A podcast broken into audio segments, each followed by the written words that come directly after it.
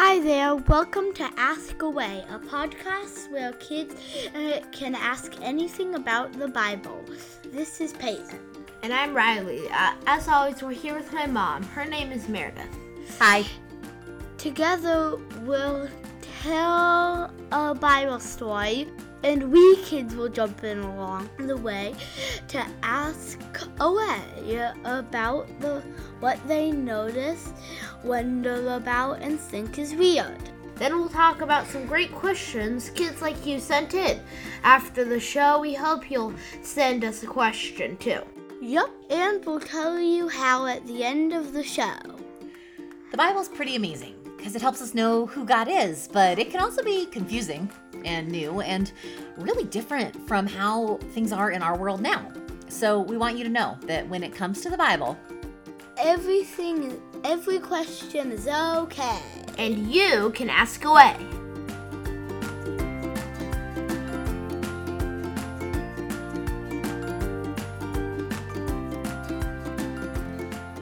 so what story are we doing today? Uh, Esther? Esther. Uh, do you know if Esther is found in the Old Testament or the New Testament of the Bible? I'm gonna guess old. You are correct in guessing old. It is an Old Testament story. Old Testament stories happen before Jesus was on earth. And Esther is an entire book of the Old Testament. It's not terribly long, it's about eight chapters to tell this story. It is what's called an exile story. Exile is when God's people were taken over and away from their land, and they ended up living with somebody else as king. In this case, we have King Xerxes of Persia. And he is in charge, and God's people, the Jewish people, live under his authority. I, I just noticed something funny. In Peyton's computer game Civilization, he's met Persia. It's just the king is Darius First. There, yes, that would be another familiar one from from the history, The- he, uh, and I have and I have Nebuchadnezzar of, from Babylon. who we meet in Daniel in the Lion's Den. Interestingly, Daniel in the Lion's Den is also an exile story, and there are really interesting ways that these two stories feel similar to each other. They both have kings, they both have advisors, and those advisors want power for themselves, and so they're not always very good guys. Kind of like Jafar. kind of like Jafar in Aladdin. They both have heroes. And they and we both want to do them on the podcast. That's true. So today we're doing Esther, and King Xerxes of Persia is over the land, and God's people live in exile. He has a queen, her name is Queen Vashti. And the story begins with King Xerxes at a big fancy party, showing off his big fancy things to all the fancy people who like to be in his fancy presence. And then he decides, you know what other thing I want to show off? My queen. And he asks for Queen Vashti to come on out to show her off, like all of his other fancy things. Because that's probably kind of how he saw her. But you know what Queen Vashti did that day? It was unbelievable. It was unthinkable. She said no. She said no. How dare she? she said no. Well, you know what this means? Vashti's out. And the big question becomes who's in? What does that mean? That she's out? Yeah. She was kicked out of the kingdom. So she went and lived, I don't know where. We never hear from her as a character again, but she gone. So the only thing we ever hear from her is the word no. And I don't even think she actually gets to speak for herself in the story. I think it's just like a message that comes to the king through a messenger that says, yeah, she ain't going to do that. So that's how it kind of worked at that point. You had kings that could do whatever they want. In fact, the ability of a king to do whatever he wanted is going to be pretty important a little bit later on in our story. Well, now we have a queen uh, vacancy. There is an opening for another queen. And so King Xerxes decides we'll go on a little queen hunt. We are big fans in this family of the Disney movie, The Emperor's New Groove. When Yes. Emperor Kuzco needs to find a bride, what does he say? Trot out the ladies. Trot out the ladies. And that is really similar to what King Xerxes says as well. And in the end, there is someone who wins. Now, we're also going to meet another character. His name is Mordecai. He's part of God's people, a Jewish person, and his family was exiled a couple of generations earlier. So he wasn't alive for that, but his great grandpa, so to, or someone like that, was part of the first group taken away from the land. Mordecai has a cousin who's much younger than him, and her name is Esther. And Mordecai has raised Esther like his own daughter. Now, Esther, she wins the spot to be the new queen. She gets picked. And on the advice of Mordecai, she keeps one very important thing about her quiet that she is also Jewish, that she's part of God's people. She didn't reveal her ethnic background to King Xerxes. Fast forward, and one day, Mordecai is hanging out in the courts where the king lives when he overhears some soldiers who are really upset with the king make a plot to kill him. Mordecai reports this plot and saves the king. And all of this gets recorded in a fancy book called The Book of the History of King Xerxes' Reign. I don't know if you're supposed to say it like that, but I feel like you should. Is that really what it's called? That is really what it was called. The Book of the History of King Xerxes' Reign. What happens when he dies? Well, then you get a book of the history of the new guy's reign. Mm. Yeah. So Great. there was like a book of history of King Darius the First's reign. Probably so. Kings really like to have things focus all around them. Now it's time to meet the villain of our story Haman. Boo. Hiss. Haman is an advisor to the king, like Jafar? Jafar. We also see advisor characters in other stories from the exile, like in Daniel. Haman just got promoted. That means he gets a more important job with more power than before. And part of the benefit of this job is that everyone in the kingdom now has to bow to him and show him honor. So everybody does it. And Haman likes it. Except for one person who doesn't do it. Want to guess who? Uh, Esther. Ooh, good guess, but it's not Esther this time. Mordecai. It is Mordecai. Esther at this point is living in like the palace. Does Esther have to because she's the queen? She probably would because being a woman might mean she has less power than Haman, who's a man, even though she's a queen and he's an advisor. That's my guess. But I have a feeling they didn't cross paths very much overall. Because you see, the women that were part of the palace, they had um, rooms that they were in, and they did not uh, mix and mingle with the rest of the community anymore. They were kind of like the king's prizes, treasures they didn't get to be out and about. And in fact, the reality that the women were supposed to sort of stay in the place that was for them is going to be really important in just a little while. Now, Peyton, you were right. Just like you guessed, it's Mordecai who does not bow or show respect to Haman, which naturally Haman is like, oh, no, that's cool. I totally understand. No big deal. Right? No. No. Because what do we know about people in power? They often don't want to lose it, and they often, well, if they do lose it, they they like to have the most power they can while they have it. Exactly. So Haman gets real big mad, and he wants revenge not just on Mordecai, but all the Jewish people, every one of them. He hatches a plan and gets the king to issue a decree, like a new law, a command, something that cannot be changed or broken, because that's the power of the king. And this decree says that on a particular date in the future, everyone is supposed to destroy all the Jewish people. Now, naturally, the people hear this and they feel terrified and incredibly sad. What was going to become of them? Was this the end of God's people?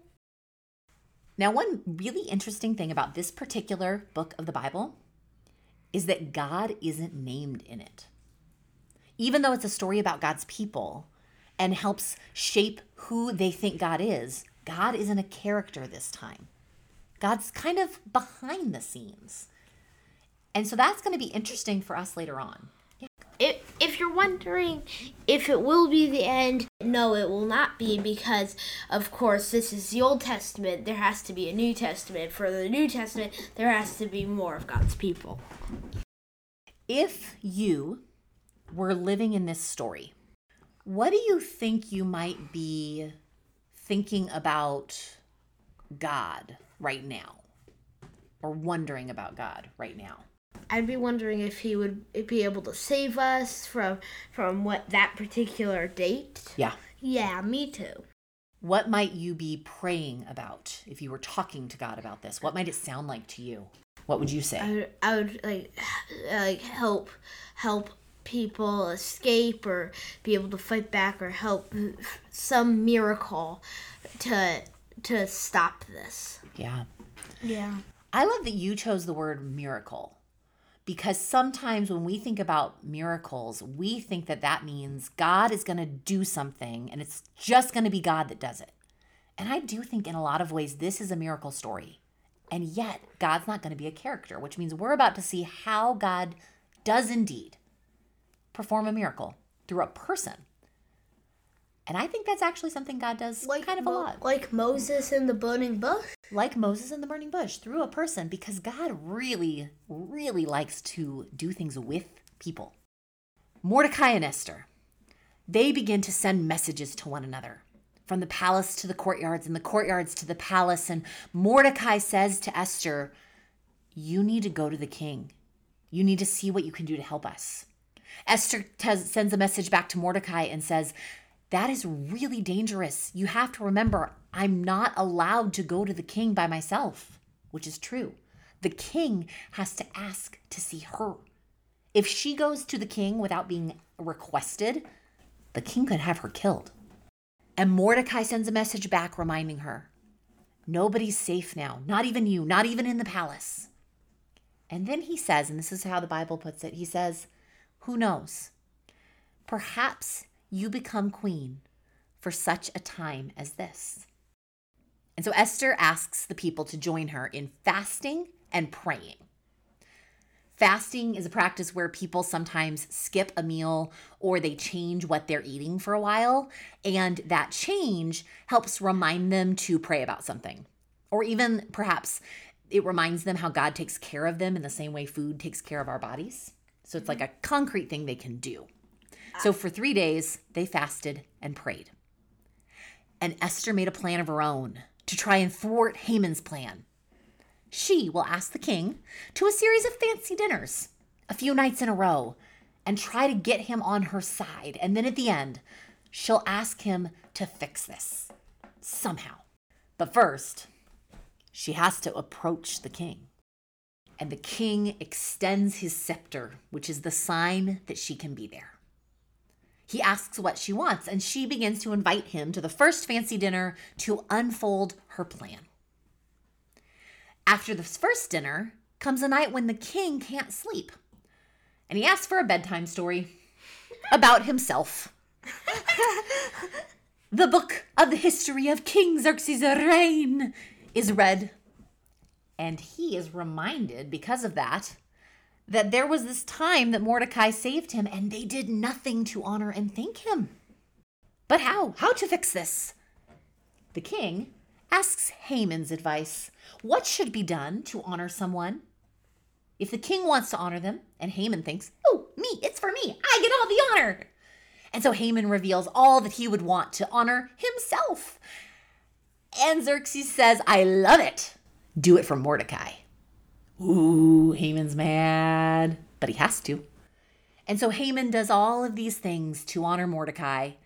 And all the while, oh, he grows in hating him. He hates him so much. The night of the final fancy dinner arrives. This is it. And at the end of the meal, the king asks Esther, What do you want? And she tells him everything who she really is a Jewish woman, her whole ethnic identity, how the decree that he has given is against her own people, how Haman has brought along a plot that is going to damage all of them. And Xerxes believes her. That's the end of Haman. And he issues a decree on top of his old decree that the Jewish people can defend themselves in any way they'd like. And so instead of a tragic day, there ends up being a holiday that celebrates how they were saved. So that's how the story ends with celebration and joy when they thought there would be so much sorrow. And this is where I'd love to ask you guys even though God isn't a character in the story, What do you think Esther's story shows us about who God is or what God's like? It's kind of hard to say. Yeah. Like you you can like get the idea and get the impression, but you can't really explain it. I know. I think about Riley what you said about miracles. This story tells me that God sometimes does miracles through people. Yeah. I think about what you said you'd pray for that God would what? Help stop the this tragic day somehow. So that would mean God is a helper Yeah. that God saves. I've got a question. Yep, make sure you can be heard. Why didn't he just make a decree that says that last decree was not a decree anymore? That is a great question. Why not just decree that the old decree is not a decree? Except that would mean admitting he was wrong. And do people with power like to admit they were wrong? No. No. No one likes to admit they were wrong. They don't. No one does. That's really true. And I think that's a clue for why not. Even though at the end Xerxes does something that is the right thing and a helpful thing, he's still fundamentally a king who loves all the power. And I think that's really unlikely he'd admit that he was wrong, even though that might have been an even better way to handle it. Do you guys have any other thoughts, questions, Well, things you it- noticed? That reminds me of a Captain Underpants book I read where like they where they vowed something for the future, but and then like George and Harold t- went to the future and they realized what they vowed was like do something bad, and so they and so like George was like. I think we need to vow a new vow, the unvow, the old vow we just vow. And George and, and, and Harold was like, let's get vowing. oh, I love it. Now it's time for an awesome kid question. This question comes from Christian, who's nine. Hi, my name is Christian, and I'm nine, and I live in Lake Zurich, Illinois. And my question is if when you go up to heaven, would you be able to tell what's going on down in earth? Well, you have asked a question that nobody knows the answer to. How things work after somebody has died and gets to be with God is a mystery. What we know is that we get to be in God's love and that all is good forever, but we don't really know how God makes that happen. There are two things that I think are interesting about how people think about it. One group thinks, no, we probably don't know what's happening on earth because what we do know about life with God in heaven is how it feels and how it matches God. That it is joyful, that there's no more pain or sadness. So, that would mean that since the world still has the pain and the sadness right now, God is not done making all things well yet. Well, then people must not know about those parts. And really, people wouldn't need to necessarily know what was still happening on earth because what they could do is enjoy being with a God who can be trusted to fix it all. There are other people who wonder if maybe after we die, the next thing we know is being with God, but maybe that doesn't actually happen immediately. Maybe it feels like immediately, but in the meantime, the world has gone on and people have been waiting. Sometimes when Paul writes letters in the Bible, he kind of makes it talk like people are waiting for Jesus to come back, and then we all come alive again and the world is all well. But the fact is, nobody really knows. And when it's a mystery, that can be really neat because we get to say, I wonder if. I wonder if it works like this. Maybe it works like that. We don't have to be right or wrong. What we do know is that God has promised, because Jesus is alive, that everything will be well and that we get to enjoy the presence of God forever. Now it's your turn. What did you notice? Wonder about a thick glass wheel. Record your question as a direct message on Instagram. Send it as an email to askawaypodcast at gmail.com or leave it as a Voxer message. We're there as Ask Away Podcast. Be sure to tell us your first name and age. Grown-ups, it would help us a lot if you would rate, review, and subscribe to the show. Also, pre-order my mom's book. It's called Woven, and I haven't read it, but it's probably good. Thanks for listening, and we'll see you next time. Bye. Bye. Bye.